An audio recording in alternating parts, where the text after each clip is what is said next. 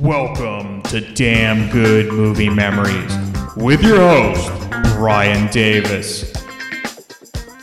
This podcast is the cure for your long commute and super boring workday.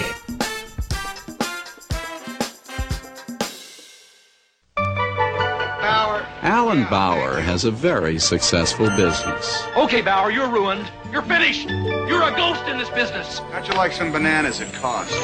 Deal.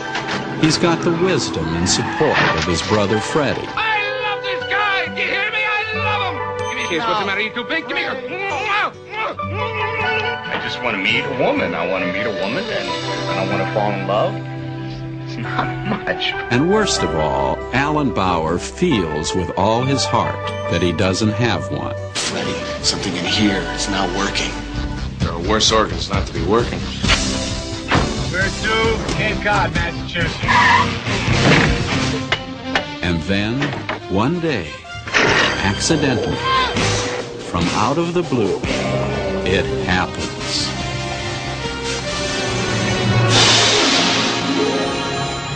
Just looking at her is pure ecstasy. Just touching her is a lifelong fantasy come true. Just being in love with her plunges him into a wondrous world of rapture and enchantment. Just one problem stands in his way.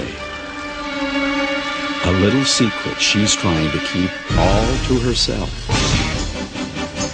There is a mermaid in New York City. How come she's got legs? She has legs out of the water. She has fins in the water. What about a woman showing up naked in a public place, Freddie? Well, I'm bored, of course. Can I come in? No! All right, let me in. I'm, I'll be right there. I'm just changing. That girl is a mermaid.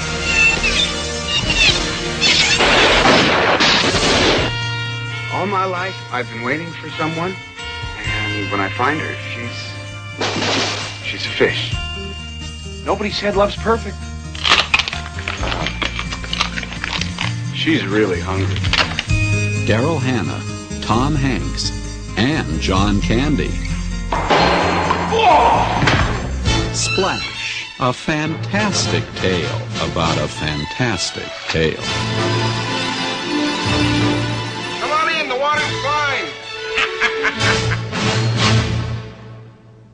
Hey there, it's Brian Davis, and for this week's episode, we're going to cover the movie Splash from 1984. The studio was Touchstone Films. The release date was March 9th, 1984. The running time, 111 minutes, with a rating of PG.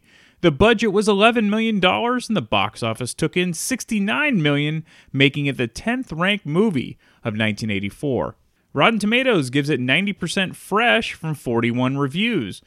The critics' consensus is a perfectly light, warmly funny romantic comedy that's kept afloat by Ron Howard's unobtrusive direction and charming performances by Tom Hanks and Daryl Hannah. Interestingly enough, Roger Ebert at the time gave it only one and a half out of four stars, and here's his review. There is a funny movie lurking at the edges of Splash, and sometimes it even sneaks on screen and makes us smile. It's too bad the relentless conventional minds that made this movie couldn't have made the leap from sitcom to comedy. They must have thought they had a great idea. Manhattan Bachelor falls in love with Mermaid. That they couldn't fail. But great ideas are a dime a dozen. Splash tells the story of a young man who is twice saved from drowning by a beautiful young mermaid. She falls in love with him and follows him to Manhattan, where he is a fruit and vegetable wholesaler. He falls in love with her. She can, it appears, turn from a mermaid into a human. She has a tail when she's wet, but it turns into legs when she's dry. There are a lot of jokes about her total ignorance about all the ways of civilization. She walks naked onto Ellis Island, for example, and eats lobsters, shell and all. All right, now that's the situation, but the situation isn't going to be enough. We need some characters here. The mermaid is just fine and played by the lovely Daryl Hannah. She is young and healthy and touchingly naive. But what about the guy who falls in love with her? It's here that the movie makes its catastrophic casting mistake.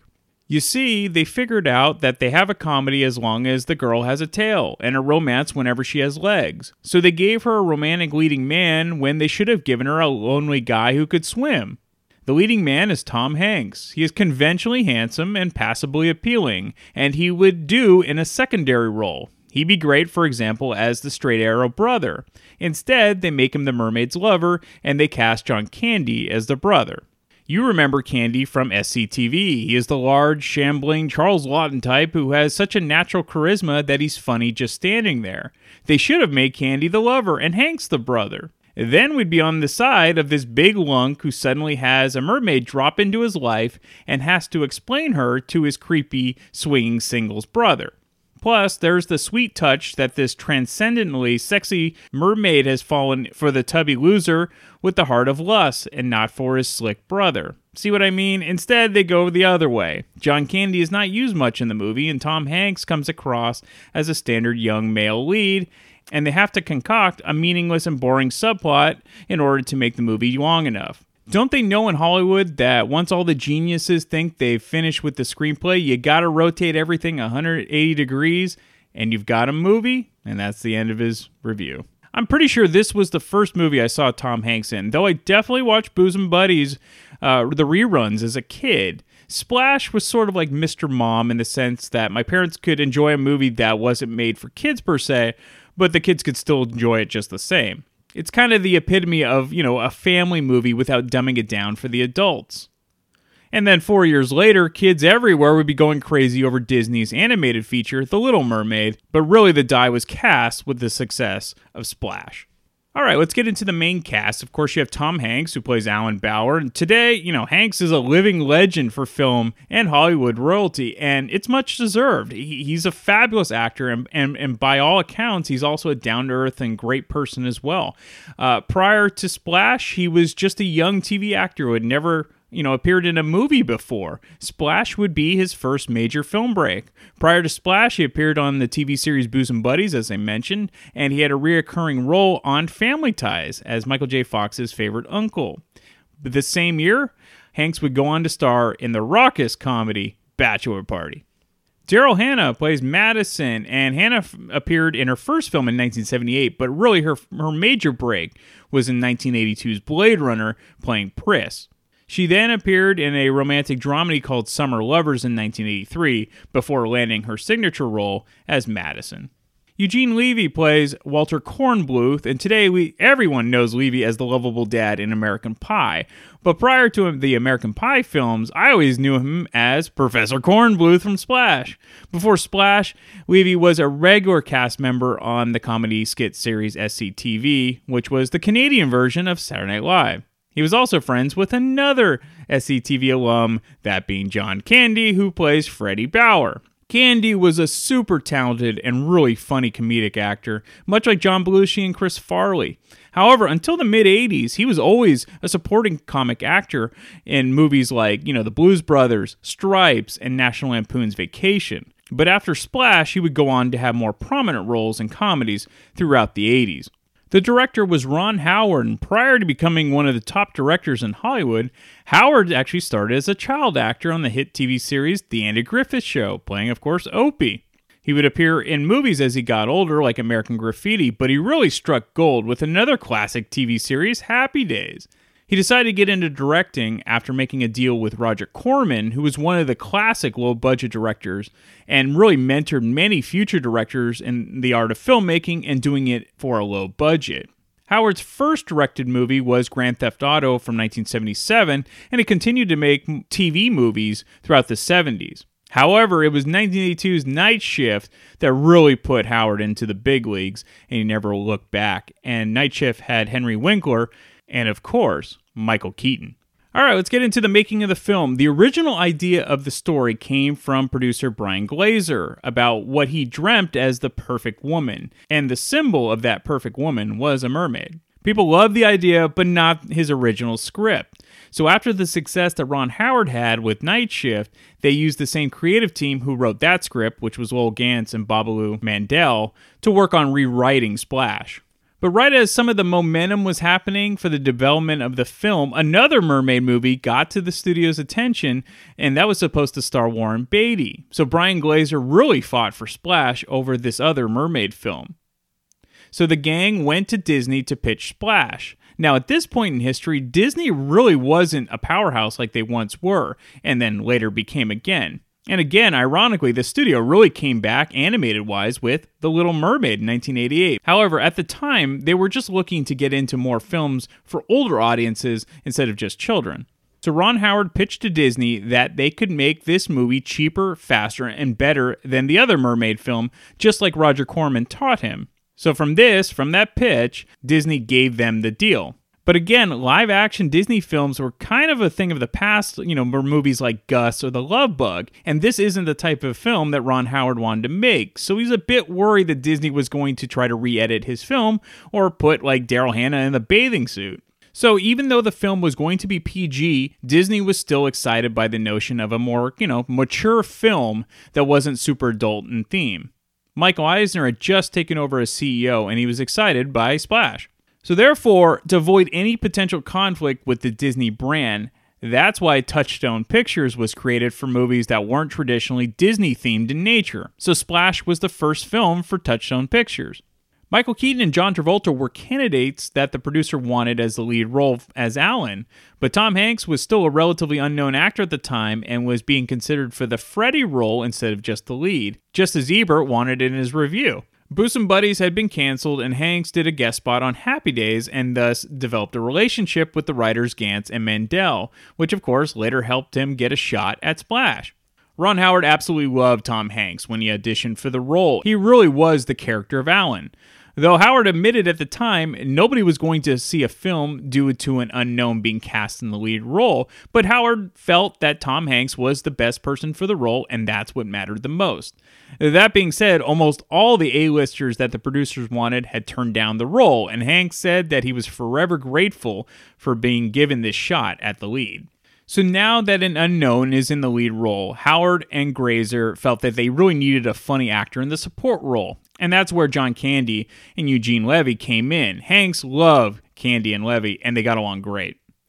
For Madison, as it turned out, Daryl Hannah was obsessed with the Little Mermaid story as a child, and this, of course, translated to the role. Grazer had seen Hannah in Blade Runner and just loved her look and her presence in that film. Howard didn't want the mermaid character to be an object, but kind of a noble character and powerful in her own right but it also didn't hurt if she was beautiful as well, and Daryl Hannah was all of that.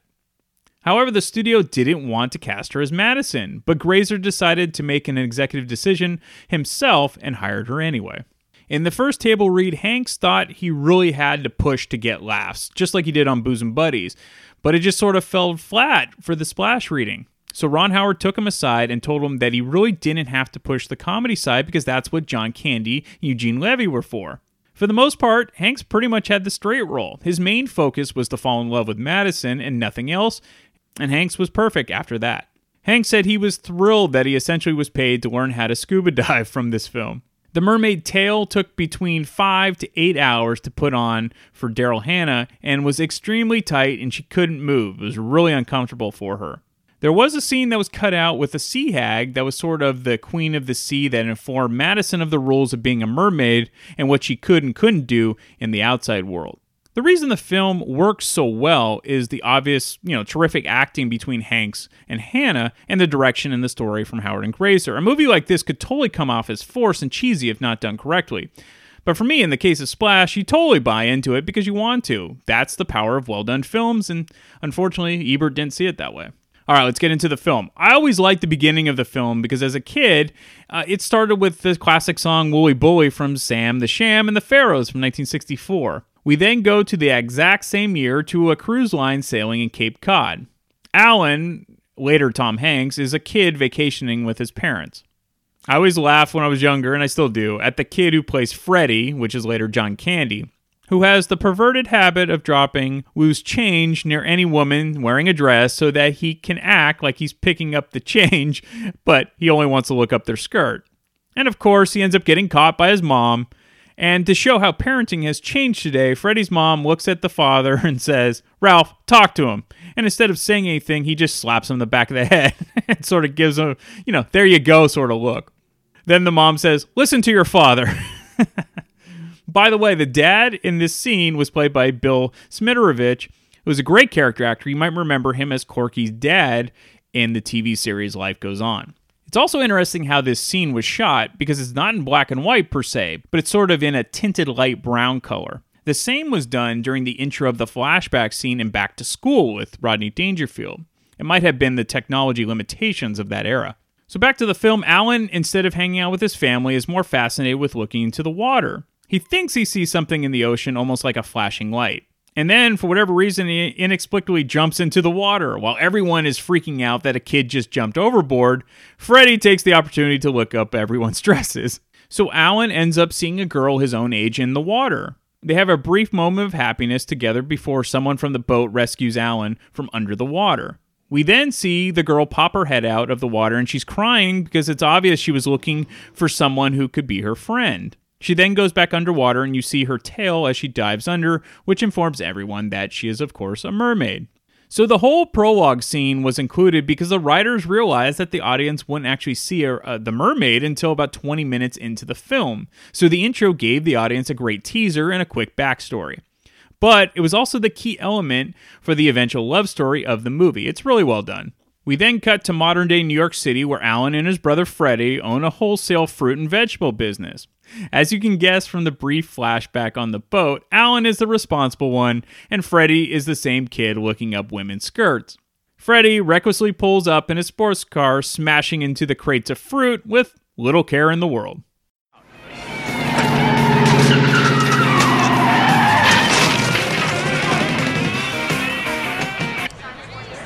Who put this goddamn fruit here? I'm all right if anyone's concerned. Good morning, Freddy. Alan! Alan! Bauer, I want a simple yes or no. One more second, Mr. McCullough. I'm in Penthouse Magazine! They printed my letter! They printed my letter! Oh, listen, I'm very, very happy. I'm in the forum section.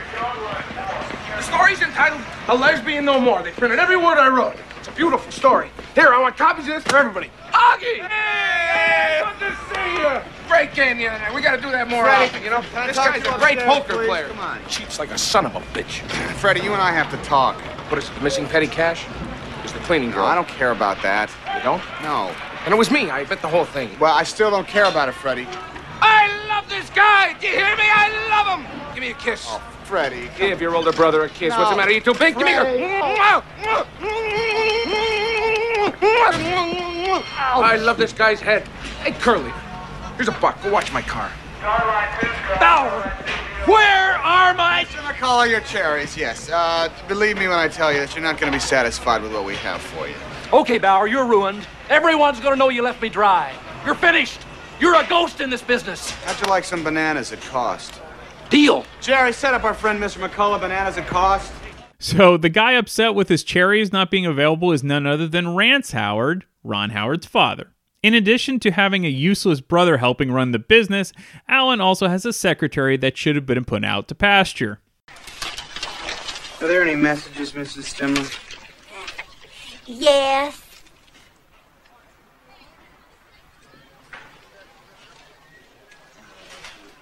What are you? Huh? Oh, uh, your father called. He wants you to call him back. Um, Mrs. Stimler, our father passed away about five years ago. Do you remember? Right. Uh, uh, should I get him for you? No, no, no. We'll, uh, I'll take care of you. You just get back.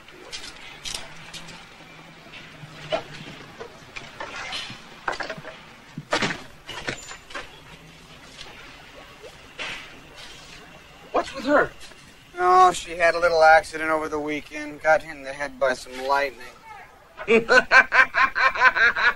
Fred, it's not funny, Freddy. It's not funny. I'm sorry. That's not funny. That's not funny. Besides, she's okay. She can still do certain things around the office. Like what? Jumpstart a car? Jumpstart a car. I'm sorry. I'm sorry. And then, to make his life even crazier, Alan's girlfriend has decided to move out of his place and break up with him. Alan and Freddie attend a friend's wedding, and even 20 years later, Freddie still tries to pull the drop change routine. it's funny seeing John Candy in this role because you sort of remember him as this lovable guy in his characters, and this is one of the few roles where you still like him, but he's actually a sleazeball. After the wedding, Freddie gets Alan plastered. Freddie has fun, but Alan is an embarrassing mess, wallowing in his recent breakup. You see, drinking is really a matter of algebraic ratios. How drunk you'll get is dependent on how much alcohol you consume in relation to your total body weight. You see my point? It's not that you had a lot to drink. It's just you're too skinny. No. Uh, Marcel, a bunch more drinks here, please. No, no, Freddie, I don't want to get drunk. But you are drunk. You see, a sober person would have reached for the pretzels. Is he going to be there long? I don't know. Oh, I'm on the bar. You're on the bar. Come on off the bar. Oh, this stool is in your way. Let me move that for you. Uh-oh, you fell. Ooh, that hurt. Ooh, you're not having a good day, are you? Wasn't that a beautiful wedding ceremony? Oh, that was beautiful, sir. It was. It really, it really was. It was Gorgeous beautiful, ceremony. lovely. Okay. How are you doing? Fabulous Freddie Bauer here. Where'd you get those? My grandmother, she She did. Oh, beautiful. Hi. Hi. Hi. You, you, you guys are in love, aren't you? We just met. that doesn't matter. I know about these things. Yeah, I, I can see, I can tell you, you two guys, you're in love, and I think that's, I think that's beautiful. Thanks. Uh, listen, I don't live too far from here. Why don't we just go to my place for a quiet drink? I can get this. Do I expect too much out of life? Hey, My dress? Oh, I can't believe this. oh, God. I'm sorry. Hey, hey, what are you doing? Crazy. you doing? I do it. I Here, let me. get Both of you, you're both crazy. I'm sorry. Look, look, look. I don't ask that much, do I? I mean, I don't. I don't ask to be famous, and I don't ask to be rich, and I don't ask to play center field for the New York Yankees or anything. I, I just want to meet a woman. I want to meet a woman, and and I want to fall in love, and I want to get married, and I want to have a kid, and I want to go see him play a tooth in the school play. It's, it's, not much, but I am. I'm kidding myself. This is never going to happen. I'm, I'm going to grow old, and I'm going to grow lonely and I'm going to die. And I'm going to be surrounded by a bunch of rotten fruit. Ready? Oh, no kidding. Ready? Alan! Alan! I want you to meet some friends of mine. This is Tawny and this is Jill. I'm Tawny. You're Tawny, Tawny Tiger. And this is Jill with a four-letter word. This is my brother Alan. Hi. Freddie, can I talk to you for a second? Oh, absolutely. Ab- no, excuse me. Excuse me. Oh, no, I'll be right back. We'll whisper some more. Well, I got some whispering for you. Oh, God. Oh, God. Oh, God. We'll pack your bags tonight, my man. We're going to Rio. These girls have got a time-sharing condominium. We're going to share some time with him. No, no, Freddie, I, I'm, I'm, go, I'm going to Cape Cod. What? What are you talking about? Cape Cod. Why would you go to Cape Cod? I don't, I don't know, because I, I like Cape Cod, Freddie. I, I feel better up there. I, I look out the water, and I feel closer to something. Cape. Cod over Rio. Are you all right? Yeah, yeah. Let me drive you. No, no, no. Let me drive no, you up no, there, and no, I'll drive. No. You got enough money? Yeah, I got plenty. Yeah? Thanks. Can I have some then? Alan decides to take a very expensive cab ride from New York City to Cape Cod and ends up on a beach where he runs into a crazy scientist named Walter Kornbluth, played by Eugene Levy. Again, this was definitely the first time I saw Levy in a movie, and he's awesome and hilarious in this role, though it's completely different than his good natured characters he'd be best known for later in his career. Actually, it's sort of fascinating that both Candy and Levy play characters unlike their normal roles. As Kornbluth, Levy is incredibly mean spirited and sort of crazy, and I always cracked up that his two moron assistants kept calling him Mr. Cornbeef, which always makes him indignant. It's Kornbluth! And then Alan runs into them on the beach. Easy. Move that in Excuse me. Morning. Morning. Morning. Uh, I was dropped off on the wrong side of the beach, and I was wondering if you could take me over to the island. Well, uh, we're not. We're not going. We're just. We're taking the boat. We're going. We're not going out there. Well, what, uh, have you seen anyone else along this beach? No, just me and the moron twins. We're not twins. Kornbluth thinks that Alan is a spy trying to infiltrate his research. We found out later that Kornbluth is trying to find mystical sea creatures for his studies, like mermaids. Alan ends up hiring a useless guy to take him on the shore and on his tiny motorboat. The boat stalls and Alan is left stranded when the guy jumps overboard to get the other boat instead, you know, to get him to take him to shore eventually. Alan tries to fix the boat alone and gets it to start, but the sudden jerk of the engine knocks him into the water and Alan can't swim. He eventually gets hit by the bottom of the boat and is knocked out and floats down to the bottom of the ocean. Next, we cut to Alan lying face down on the shore, and we discover that a beautiful blonde woman, that is Daryl Hannah, rescued him. She kisses him and then jumps back into the water. And of course, this is the same girl and mermaid that Alan met when he was a boy in Cape Cod, but we don't find this out, of course, until later. Alan dropped his wallet after the fall to the bottom of the ocean, and she found it and then takes it with her. Unfortunately, while this is happening, Kornbluth is looking for sea creatures in a scuba suit and discovers the mermaid. She swims off before he can take a photo. But now he's obsessed with finding her for his studies. The underwater shots of Daryl Hannah swimming around are pretty great. Everything is very clear and well done. Ron Howard actually wanted to hire a body double, but as it turned out, Hannah was a terrific swimmer and could gracefully swim and act for over 60 seconds underwater without having air bubbles and whatnot. Hannah had said that she'd been mimicking a mermaid ever since she was a kid, so she was just a natural swimmer underwater. So now that she has Alan's identification, she can try to find him. However, her lack of clothing when she turns into a non mermaid causes quite a stir when she appears at the Statue of Liberty. Now, if you'll go inside, Miss Simpkins will continue the tour. Come come on, here we go. Let's go. They're backing up. Come. Here we go. Okay, okay. You got feet, use them. Don't touch my hat. Do not ever touch my hat. That's, that's. Hup, hup, hup. Welcome to the Statue of Liberty. The statue is a gift from French citizens and has come to symbolize hope for naked women everywhere. Bocce balls! Hey, hey, hey, come on, hey, don't be doing that. Take a picture of me. Vinny, take my picture. Take my picture. Got it? You get it? You get it all? Get it? The statue was a, was a gift from, see, from French people. Oh, let me see what's going on. Oh, okay, Missy. This ain't California. We don't go for this stuff here. Come on. Um, woo,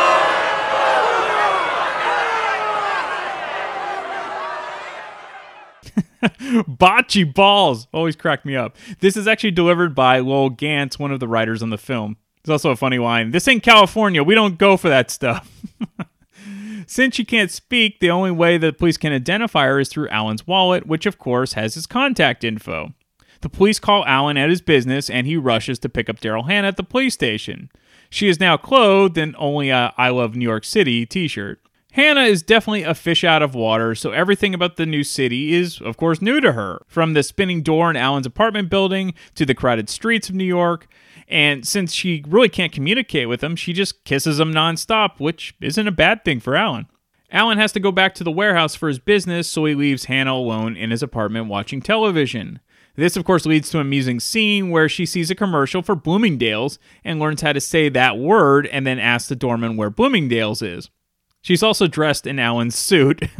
the really fun part about this movie, especially as a kid, is that you can kind of sort of throw logic out the window. It's a fantasy tale, and when you're a kid, it just all works.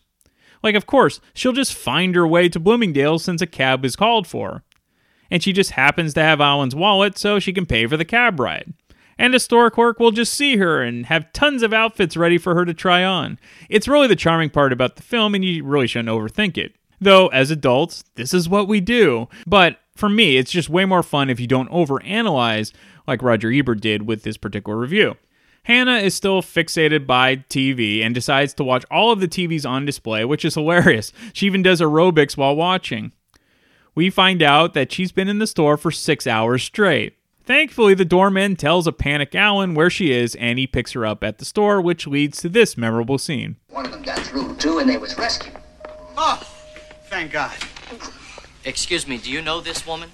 Yeah, yeah, I do. Just don't ask me what her name is.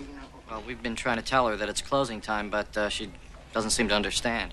Yeah, well, that's because she doesn't speak any English at all. Hello, Alan. How was your day? Uh, excuse me, I n- never went to college, but uh, wasn't that English. Thank you for letting me use your television. It was very educational. It's all right, miss. Uh, what's your name? It's hard to say in English. Well, just say in your language.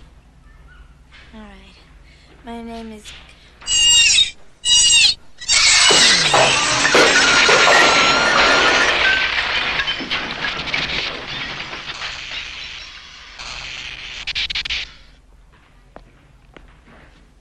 Hey, how about those Knicks? Since her sea name won't really work on land, they have to find an English name for her. And she's basically learned English from her six hours of nonstop TV viewing. What? What are English names? Well, English. Well, there's millions of them, I guess. Uh, Jennifer, Joni, Hillary. But careful, hey, those are hot. After that. See names, names. Uh, Linda, Kim. Where are we? Madison. Uh, Elizabeth, Madison. Samantha. Madison, I like Madison. Well, Madison's not a name. Well, all right, okay, fine. Madison it is. Good thing we weren't at 149th Street. So now Madison doesn't tell Alan that she's a mermaid, and she's like a little kid running around the streets of New York City since everything is new to her. However, we do discover Madison is only staying for six days. Alan, at this point, doesn't realize the reason why, but of course, she can only be on land for that long because she'll lose the ability to be a mermaid. She does tell Alan the whole reason she is in New York City is to be with him. So you remember the days when racquetball was all the rage? Well, this leads to an amusing scene where Alan tries to play against Freddie, who lasts basically a minute while smoking and drinking beer on the side. However, it does lead Alan to open up about Madison. How long we been playing? About five minutes. Oh, God. My heart's beating like a rabbit. You, uh, want a beer? No, thanks.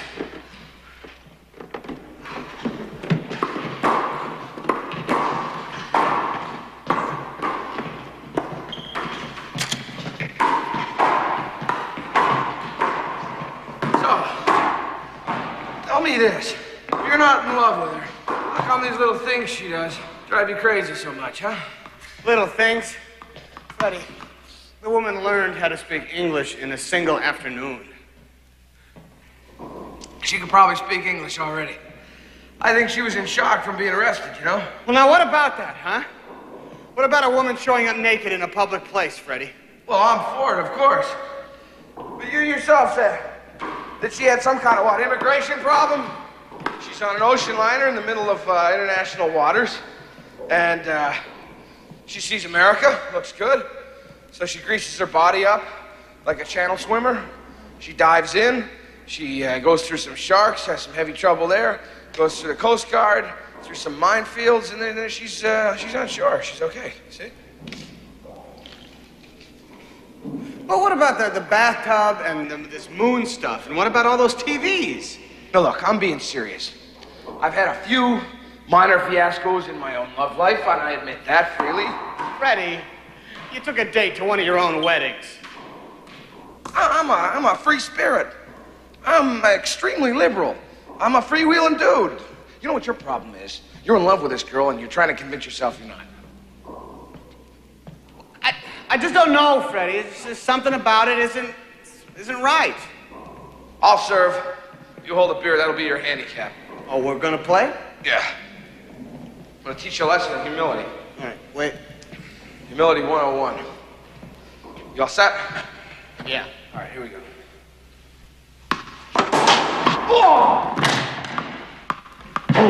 The great part about the racquetball scene is that John Candy was hungover from the night before, and it totally works in this scene.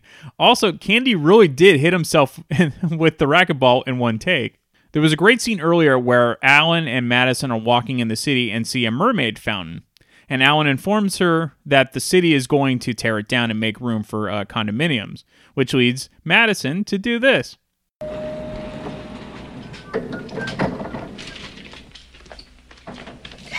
you're here. Hey, what? I what? got you a present. What? Wait, wait, what? I gotta. Hey, don't look. I Close your close the door. What? What are you doing? Oh, all right. Okay. Look.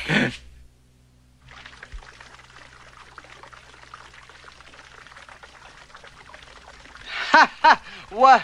You? Uh? What? Well, that's that's big. Yeah, this is. This is very big, and it's really here. It's just so big. They were gonna tear it down, so I bought it for you. Now, where did you get the money to pay for something like this? Madison, where's your necklace? Traded it for the statue. Why? Because I love you. Oh, Madison. Madison, I love uh, this uh, present. I love it. And I love you.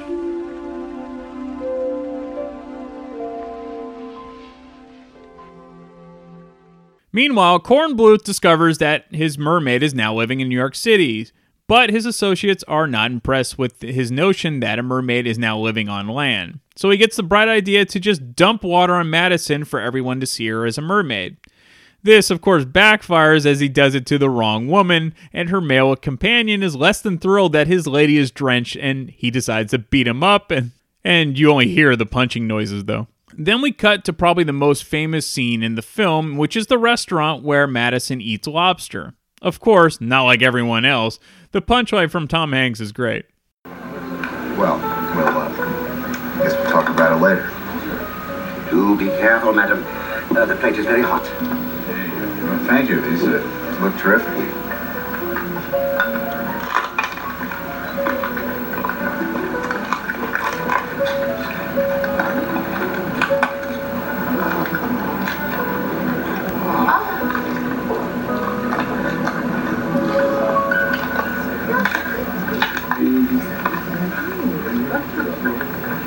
She's really hungry.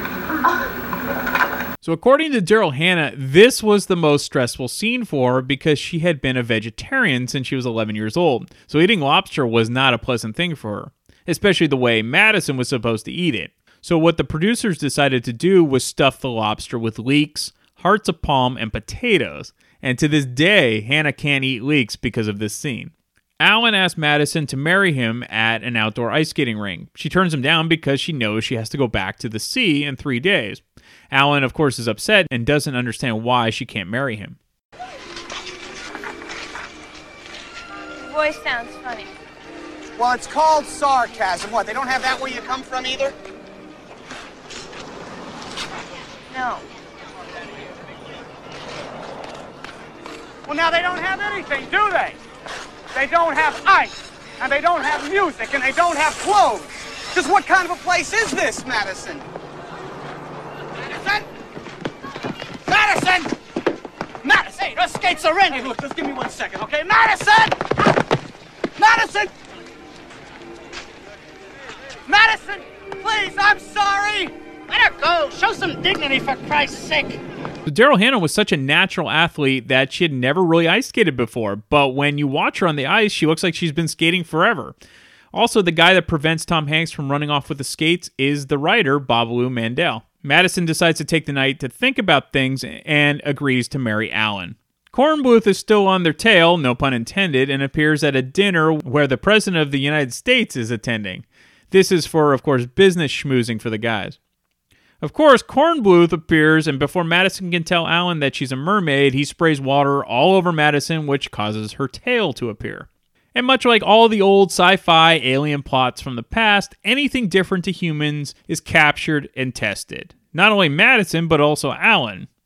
Alan doesn't take the news well of Madison not being fully human. Alan is eventually released, but they keep Madison in captivity. Of course, the media circus can't get enough of this story. Amazingly, while Alan was falling in love with Madison, Freddie was actually getting his act together and running the business even better than Alan did. So how is she? How is she? She's, uh. She's a mermaid. I don't understand. All my life, I've been waiting for someone, and when I find her, she's. she's a fish. Nobody said love's perfect. Oh, Freddie. I don't expect it to be perfect, but for God's sake, it's usually human. Every day people meet and they fall in love. Every day, and look what I got. Look what you got. Yeah, let's look at what you got. Let's take a good look at what you got. People fall in love every day, huh? Is that what you said? Yeah. Yeah? Well, that's a crock. It doesn't work that way. Look, do you realize how happy you were with her? That is, of course, when you weren't driving yourself crazy. Every day. Come on. Some people will never be that happy. I'll never be that happy.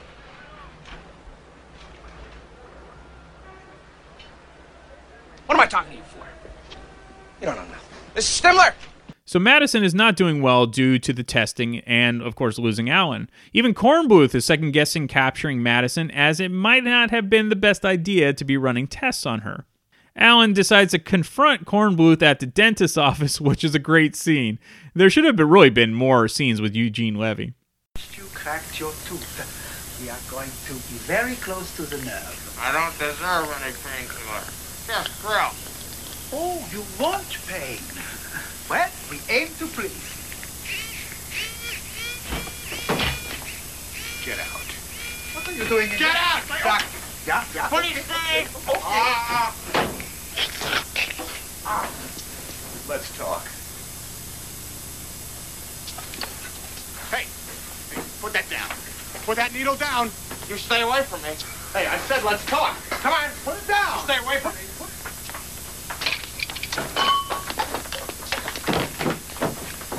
Robert! Ah! Ah! Ah!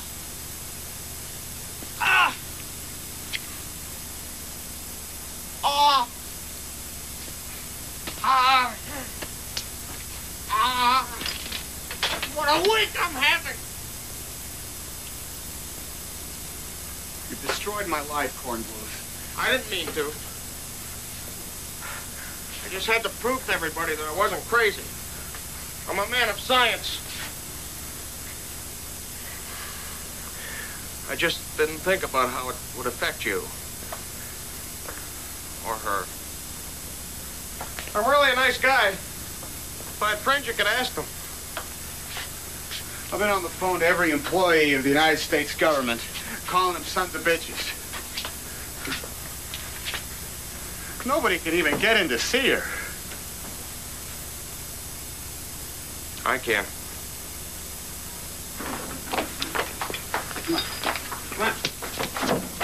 Come on. Anyway, Kornbluth decides to help Alan break Madison out of the lab, and this leads to a typical 80s breakout scene because it is necessary for the plot. Of course, this is a fairy tale, so you can kind of guess the ending, but it doesn't make the movie any less enjoyable. And if you are wondering, there's a great moment at the end where Alan realizes that Madison is the little girl that he saw when he was in the water as a boy. All right, some of the cool fun facts. Actors that were considered for the Alan role besides Tom Hanks. You have Jeff Bridges, Chevy Chase, Richard Gere, Kevin Kline, Steve Guttenberg, Dudley Moore, Michael Keaton, Bill Murray, and John Travolta. Michael Keaton was also suggested for the role of Freddie. Also, Tim Allen and John Goodman were also considered. Many, many actresses either auditioned for or were considered for the role of Madison, which of course went to Daryl Hannah. Let's go through them. Jodie Foster auditioned but turned it down in order to play a character in the Hotel New Hampshire from 1984. Rosanna Arquette auditioned but had to back out. Brooke Shields reportedly turned it down so she could study French literature at Princeton. Other actresses that turned down the role Julie Louis-Dreyfus, Melanie Griffith, Genie Francis, Lynn Frederick, Fiona Fullerton, Diane Lane, Tatum O'Neal, Michelle Pfeiffer, Sharon Stone, and Kathleen Turner. Debra Winger actually wanted the role of Madison, but Ron Howard turned her down. Lisa Whelchel was huge due to her popularity as Blair on the Facts of Life TV show. She was also considered for the role of Madison. Tanya Roberts also auditioned, but she turned it down because she was working on Sheena from 1984. Ally Sheedy was also considered for the role of Madison. And according to the Biography channel, Bill Murray and PJ Soles were considered for the roles of Alan and Madison, but Bill Murray turned it down. It would have been a lot like Stripes, which John Candy was in too. Splash was actually nominated for an Oscar for Best Screenplay, but lost out to Places in the Heart. This is interesting. So, Ariel in The Little Mermaid, of course, the, the animated version, was originally blonde, but was made to look redhead to be different than Madison. The fountain from the movie is now on display at Disney's MGM Studios at Walt Disney World. The mermaid fin Daryl Hannah wore is behind the bar at Planet Hollywood in downtown Disney. Ron Howard actually turned down directing Mr. Mom and Footloose in order to make Splash. And lastly, John Candy originally wanted to play Dr. Kornbluth, but Ron Howard convinced him to play Freddie instead. Candy then recommended Eugene Levy for the Kornbluth role. All right, so even though Ebert didn't like it, I loved it as a kid. I still love it today. And look, it broke out Tom Hanks as a comedic actor and, and an actor in general in film. So you can't dispute what happened from the success of this film. And so, to give his insight on how he enjoyed the film as well, we have Eric Sinzak, who is always a great guest, and he shares his thoughts on the film. And I will be back next week to talk about yet another random movie from my DVD collection.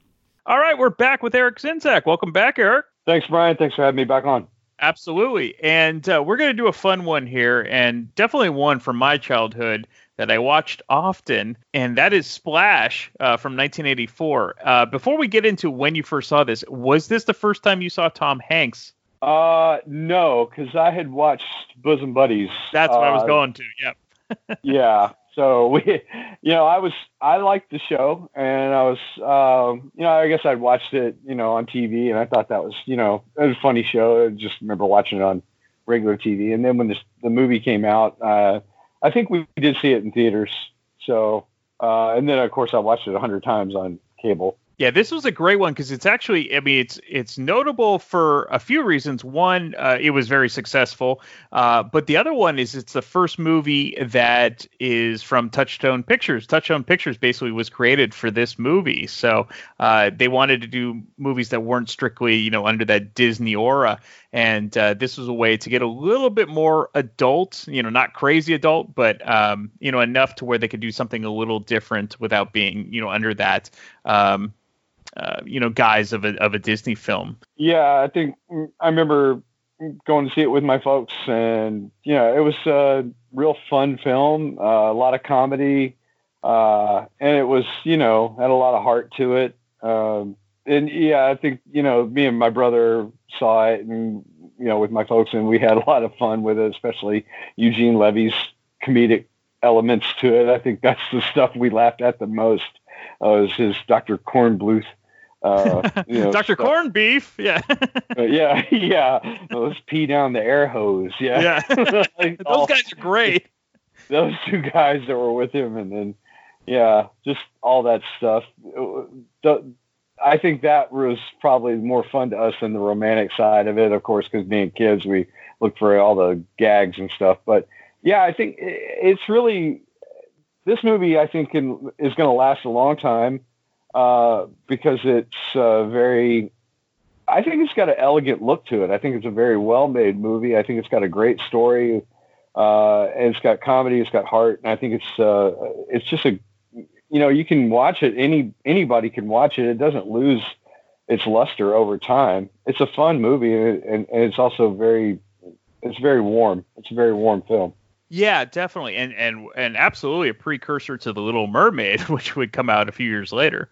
Well, yeah, yeah, definitely was absolutely huge. Yeah, I couldn't have thought of a better um, Madison than Daryl Hannah. I mean, this was kind of a career-making role for her. Yeah, she fit the role perfectly, and when she's when she sees, uh, you know, she's very innocent, and when she sees like somebody on TV get killed yes. she doesn't she doesn't know it's not it's TV. He's like, no, no, it's it's just TV. You know, this guy's gonna get killed again next week by this guy. You know, it's like, you know, he's trying to explain to her when she's in New York and then like telling her, you know, when she's, you know, she's so innocent looking about everything, and so you know that's that's was so great because she had such an, a nice look to her uh, about you know, and and she had model, you know, she had been modeling and she'd been other other stuff, and of course she had been in Blade Runner, right. and she had such a, uh, she's so, she was so tall, so beautiful,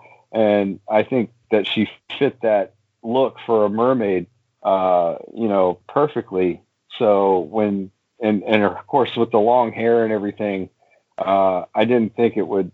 She sold it very well, and I think she she played off the innocence of that char- type of character perfectly. Oh, absolutely. And like her learning basically how to how to speak and, and speak English after a day of watching television and you know working out at Bloomingdale's or whatever wherever Yeah. she was. That was great. Those are so fun. Sque- squealing and busting all the TVs. That's when- right. trying to speak. Yes. So yeah, th- was this the first movie you saw Eugene Levy in? Because uh, obviously him and and of course John Candy's in this film too. They worked together on SCTV. Yeah, I think this is the first one I saw him in, and then I later discovered SCTV when I got older, and then saw him in in that, and of course Armed and Dangerous and all the other stuff like that that he had done. So, Yeah. but yeah, I think this was the first time I'd ever seen Eugene Levy. So, So I think uh, kids who, well, maybe not kids, but uh, younger folks who only know Eugene Levy as Jim's dad in American Pie might get a kick out of this movie, seeing him, you know, younger. yeah, and he he's got such a long comedic career, and he he's such a good actor and such a good comedic actor, and he he's got uh, such you know you know I, I want to say timing, and if Yes. you look back at CTV that. Uh, you know, a lot of the stuff, uh, pretty much what they did was improvisation, and it was all, you know, it was all set up as skit, and you know, the, those guys had to really, you know, they had to have their chops to get into doing what they're doing now. So you have to have a lot of respect for John Candy, Rick Moranis, Eugene Levy, you know, all these guys who came up through SCTV. It, Yeah. To me, SCTV guys, alums are a little tougher. I think they had a little tougher than some of the Saturday Night Live guys because to do what they did, those that that work was to me a little harder than some of the stuff that Saturday Night Live did. Martin Short and all those guys had, you know, their their their time there there was a little harder and longer. I think. Oh, I agree. Yeah, definitely more of a kind of a working man's, you know, rise to uh, to to fame and, and stardom. You know, they definitely had to work harder, as you said, I think, to get there. Uh, other characters, obviously Tom Hanks. I mean, uh, this, th- I crazy enough, this is his film debut, which uh, you know they really kind of had they got an unknown here, and now we look back, they, you know, it's a no brainer. You get the superstar, but at the time, uh, they weren't sure because Bosom Buddies, even though we remembered and liked it, it wasn't like super successful. Y- Yeah, him and Peter Scolari, Scolari, excuse me, uh, did really well with the show, I think. But at the same time, I don't think that they were really thinking that was show was a hit. But I think in hindsight, everyone says, "Oh yeah, I remember Bosom Buddies," uh, because now they remember Tom Hanks, uh, uh, and they they're like, "Oh, okay, yeah, it was Bosom Buddies." But I, you know, I think now I think if Tom Hanks hadn't become the big star that he is now, I think that show probably would be forgotten. You know. Oh, I agree. you know, I don't. I don't think anybody. You know, that would have been like Cop Rock or something. You know, No. people would have. you know, it'd be like, okay, well, that people would forget about it. You know, they would be like, okay, well, whatever that show was. You know, okay, but you know, it, it was a big stepping stone in his career. He got his sitcom. He did his sitcom, and then he went on to films. But um, And comedies, I- because I mean, now he's Yeah. known for serious acting too.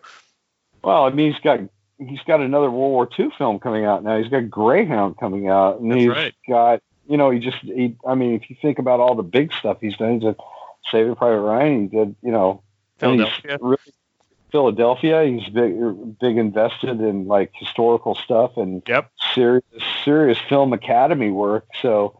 And nobody would have ever thought of that kind of stuff coming from this kid who just then they cast in Splash. Yeah, you know, and then bachelor so- party and Dragnet. Yeah, yeah, right. And you know, when you look at when you look at him, he's this gawky looking twenty something that I mean, you wonder if this guy could tie his shoes in the morning, you know, probably. So, but I remember seeing, you know, stand up with Sally Field. Yeah. Uh, and I thought to myself, after watching that, you know, and I was older when I saw it. Oh, I didn't see it when I was younger. I saw it probably in my 20s. And I thought, man, I know the studio execs watched this because there's a whole lot of really a strong emotional punch. And there's a big, there's a lot of punch in the gut emotion in this movie. Mm-hmm. and I thought this is probably what you know. I know Splash had a lot of impact on his career, but I bet stand up probably had even bigger impact on his career, where it really went in a, uh, a serious acting direction. Because there's a lot of scenes in that movie that he goes into some places where with his emotions and his emotional range that I was I, I was not expecting for somebody his age uh, at the time. Uh, when you watch it, it's it sort of takes it took me by surprise watching it now as uh, you know in, as an older you know and, and I'm 45 so you know I'm sort of got a different appreciation for you know watching actors. So but it's it's a neat thing to watch him as a young person. Yeah, absolutely, and I, I definitely think, and right around that time, a Punchline, of course, was big, and and talk about amazing, yeah, talk about amazing acting, that tremendous. I was saying the wrong name of the movie. I was I was saying stand up is punchline excuse me. I was Yes, saying stand yeah. yeah. But yeah, because because big, I mean, even though it's considered, you know, like a, almost like a kid's comedy, he really, I mean, to he really, you look at his eyes, he had like that childlike look. You really thought he was like, you know, 13, 14 years old. yeah he he he did you know he would he would say a lot you know he would be he would be able to turn those emotions on a dime. Yeah. and and people would you know I, i'm sure that a lot of people looking for uh, an actor you know for an their next film were watching that movie and they were just salivating over Yeah. that Yep. you know they were just oh i got to get this guy you know i'm sure that was that was just a big thing for them right then Absolutely. But going back to Splash, what are some of your favorite scenes? for Splash, I love it when Candy's talking on uh, when he's when he's on the phone and he's screaming, "A grenade went off right by his head." when he's like talking, that's what he's like trying to like play off what happened with him. he's like, yeah, yeah, when he's like uh, When he got hit by the when- boat? Yeah. or yeah, when he when he's like, uh, no, no, he's in the fish market and he's talking and he's he's like screaming at him like something like that. He says, "Oh, uh, I can't remember what it was exactly, but but he's saying, oh, it was it was something like he was injured in the war. A grenade went off right in his helmet, yeah, or something like Right. yeah, Yeah, because he, he ran off. To, he ran off to go pick up Madison, I think, and I think he still had a head wrap on because he had he had it. Yeah. had- uh, yeah. So, but yeah, Candy told that's all Candy. It would have been interesting. I don't know if they thought about it at one point. I think I read this where I think Candy read for the Tom Hanks role and as Alan, and then Hanks read as Freddie, and that would have been interesting too. Oh, I didn't know that. That that would be weird. Yeah, I mean, because we, I mean, we know it now as that, but you could almost see Candy playing the lovable guy, uh, and and, and Tom Hanks kind of playing the the crazy guy too, especially after Bachelor Party, you know. Yeah, you know that casting it that way would be interesting. I don't, I don't know. Now, now you got my head spinning, man. I don't know. Yeah, 'cause I have to- I- we always think of Freddie as the as the crazy guy, and John Candy plays it perfectly. But But you know what? After after a movie like Summer Rental and thinking about him like uh, playing the husband and the lovable guy in that, or Uncle Buck, or Uncle Buck, you know, who said he couldn't do that kind of role? Of course he could do that kind of role. Yeah. yeah, Wow. exactly. wow. Man. All right. No, mind blown. Thanks a lot, Brian. That's this is what I'm here for, so everyone can think about that.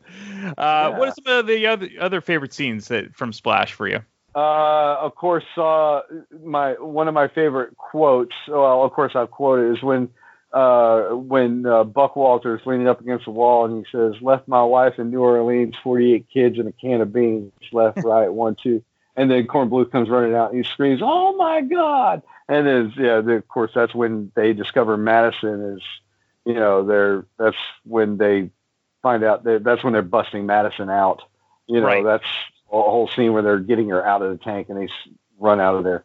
Uh, I like the the whole escape scene. I thought that was pretty neat.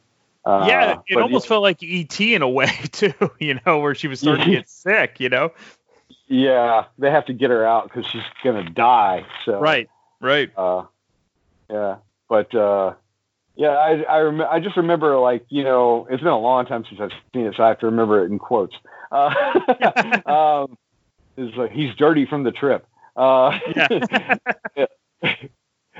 Isn't he a little dark? Yeah, uh, yeah. This it's got some great great scenes uh, when he's on the boat, you know, and he sees her, and then all this, all those scenes are just really the way it's shot. I think is beautifully shot. It has a lot of dreamlike qualities to it.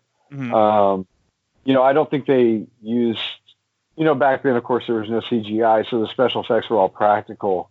And I thought that they did a very good job with making it not look too, um, you know, silly or anything like that. They just made it very, you know, uh, real enough to make it look believable. The fin looked real. You know, Mhm. when she's in the bathtub and she has to, she when she was shy, quote unquote, Right. and And, she yeah, the tail like flops out type of thing. Yeah. Right. She was trying to get back in the water, you know, so Mhm. she didn't get, she, you know, she didn't want him to see, and she got out and dried off, and then, you know, that was that was a neat scene because she he was like, he was like, you were shy, you know. You know, she was completely naked in the where the Statue of Liberty is before. right. You're walking around the Statue of Liberty naked, and now you're shy. You're shy, yeah. Yeah. Yeah, That that was pretty funny. I like that scene. You that's a great point about uh, also the underwater scenes are really well shot. I think uh, there is such a kind of a a, a a fondness of the lack of CGI from older movies that you know it, it, all these special effects, for lack of a better word, look more real. Like they they, they look they don't look as um, I don't know manufactured like like they do now. Well, yeah. Now you can pick out CG, and Yeah. CG leaves uh, as good as you want to be with CG. I mean, except there's some there is some CG that's out there now, and it's getting better. But CG has a definite edge to it. It's not seamless as people think it is. Right. And there's a lot of rippling to CG, and you just you you can pick it out. And I hate it when CG is bad, and it it's just unbelievable. But the older films definitely they're of an era when everyone knew that it was all done by guys or girls in suits and and people doing real work, real Yeah. stunt work, you know, real uh, special effect work. So Right, and, and, cre- and creating those characters, like like the original King Kong from 1933, how they created that actual, um, you know, the the puppet, you know, for of King Kong. I mean, that was all man made, which is which is you know. Uh, you have to have your little nuance to do that, like a real talent. I mean, there, obviously there's a talent in CGI, but it's just different. It's it's a little bit more sterile. Yeah, and and I'm not taking away. I'm not trying to take anything away from CG artists. It takes a lot of work to do that, and it takes a lot of a lot of discipline to to get to where you're blending real world uh, photography with uh, with computer generated sure graphics. And I, I don't like to do. I don't want to knock them at all because No, no, no, absolutely it's, not. It's hard work. Yeah. Oh, no, yeah, absolutely. and because uh, I, I rely on them because uh, yeah, I'm not trying to get you in trouble. Right? you know, uh, to any of my to any of my CG artists that are listening right now, uh, trust me, uh, please make my green screen stuff look good. Um, I'm a, I'm an Uh, old fuddy duddy, so that's I'm just you know damn good movie memories for a reason. So yeah. it's okay. Don't put Bozo the Clown in my Starfield, please. Um, uh, yeah. Uh, no, it's. I think that uh, the older stuff does have some a sweetness to it because I think you know when you see it, it, it, it just looks neat. I mean, you know that there's a lot of hand painting that goes on in backgrounds, and especially like you know with matte paintings and. Uh, and it's like for this, for Splash, for the underwater sequences, I know that there was a lot of diving and uh, practical divers on set using oxygen tanks and things like Right. that. And the, and the divers that were there were doing a long work and long days. Uh, and it's very difficult work to do. Any anytime you're doing water work, those guys are are getting not getting paid enough. And I don't care how much they pay them; they're not getting paid enough. Sure. Um, you know, and like I was, I know, like when Cameron shot The Abyss, I watched the, you know, the documentary on The Abyss, and I've read some books about how they shot that. And holy shit, I can't believe anyone lived through that shoot. Right. Um, that was slavery, is what he did to those people. I know. Um, yeah, but anyway, this is like the same thing. It's like I, I hope to God that, uh, however they did the underwater sequences on this, they had a better day than that. Well, you bring up a great point because I, Daryl Hannah had said that it was very uncomfortable because she was in that suit, you know, for hours and she couldn't do anything. Like, because it wasn't like, you know, t- take it on and off. I mean, she was in that thing like all day when she, and she was really swimming with that thing on. So she- she was like a real mermaid. yeah, I think it was pretty grueling for her, but um, I mean, she's a she's a professional, and Yeah, she absolutely. she works hard for what she does, and I think she worked. Uh, she knew that there was, you know, shots that had to be done.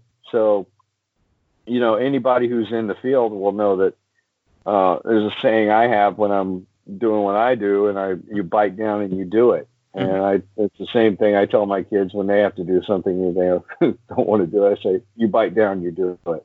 Yep. And it's and it's just something that I think actors do, and people who anybody who's you know dedicated to something that they do. And I think she did, and she and it's really and it's not easy, but you have two choices. You can either go ahead and get through it, or you just walk away. But she wasn't about to do that. She knew the movie was important, Mm-hmm. so and that's something I, I respect uh, people who can do get through that kind of work.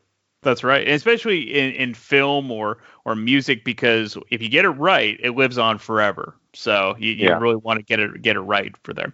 As always, thank you so much, Eric. This has been a great discussion. Oh, thank you, Brian. I appreciate it. Thanks for having me on.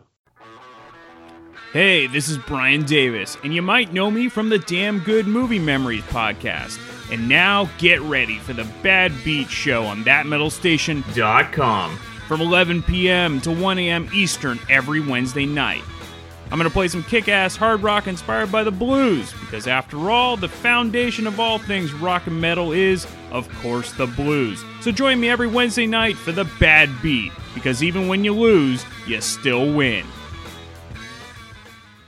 We are officially on Spotify now. So if you don't use iTunes, if you don't use the Podbean app, you can go to Spotify and get all of our past episodes. You can stream it on there. So if you're a Spotify user, you can go find Damn Good Movie. Me- I can't even say my own podcast.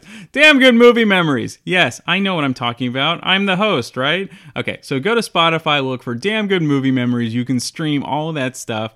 And yeah, so if you don't want to use iTunes, you don't want to use Podbean, you can use Spotify as well. All right, before we sign off, we do have t-shirts are available for sale. All you have to do is go to that's T E E P U B L I C dot com, and you can get your very own Damn Good Movie Memories t shirt. You can get all sizes, any gender, you can get whatever you want just at the tip of your fingers. So just go to teepublic.com, look up Damn Good Movie Memories, and you can get your very own t shirt. If you enjoy this podcast and are an iTunes user, please do the show a favor and head on over to the official iTunes page for Damn Good Movie Memories. Be sure to leave a rating and a review. This will allow the show to appear higher in the algorithm and spread the joy of this podcast to the masses. If you are not an iTunes user, you can still listen and subscribe on Podbean at damngoodmoviememories.podbean.com. Be sure to like us on Facebook under our Damn Good Movie Memories page. You can also listen to a limited number of episodes on YouTube. I hope you enjoyed this week's episode and be sure to tune in next week for an all new episode of Damn Good Movie Memories. I am Dr. Fuck. And I'm the Alto Alcoholic. And we are part of the Rock and Metal Combat Podcast. We are the Rock and Metal Combat Podcast. That's right. And the way you can check us out is we are on iTunes and also Podbean. And we forgot a review recently. I got this review right here. It says right here, it says, Rock and Metal Combat Podcast is the greatest podcast in the world, and it's my number one podcast, signed by Science. Now, and then Science also says, Science! Science also said, my second favorite podcast is It Doesn't Matter, the rest suck. Rock and Metal Combat Podcast on iTunes and Podbean. Check it out. Science! Are you ready for the hottest new podcast out there? Check out the Vieira Vault, featuring none other than Dr. Fuck Ralph Vieira. you will hear personal stories and personal songs from the vault. There ain't nothing else like it. The one, the only, the original Vieira Vault on Podbean, Stitcher.com, and iTunes. Spreaker. God damn it.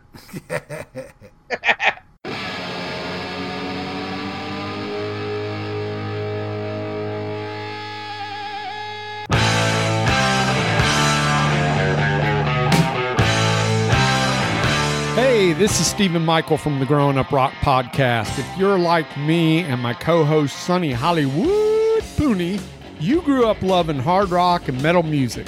Check out our podcast where we talk to bands and artists that help create the soundtrack to our lives, along with playing some killer new and old deep tracks of kick ass guitar driven rock and roll.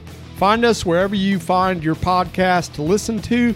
That's the Growing Up Rock Podcast, G R O W I N U P R O C K. And feel free to hit us up at Facebook, Twitter, and Instagram at Growing Up Rock. So sit back and crank it up.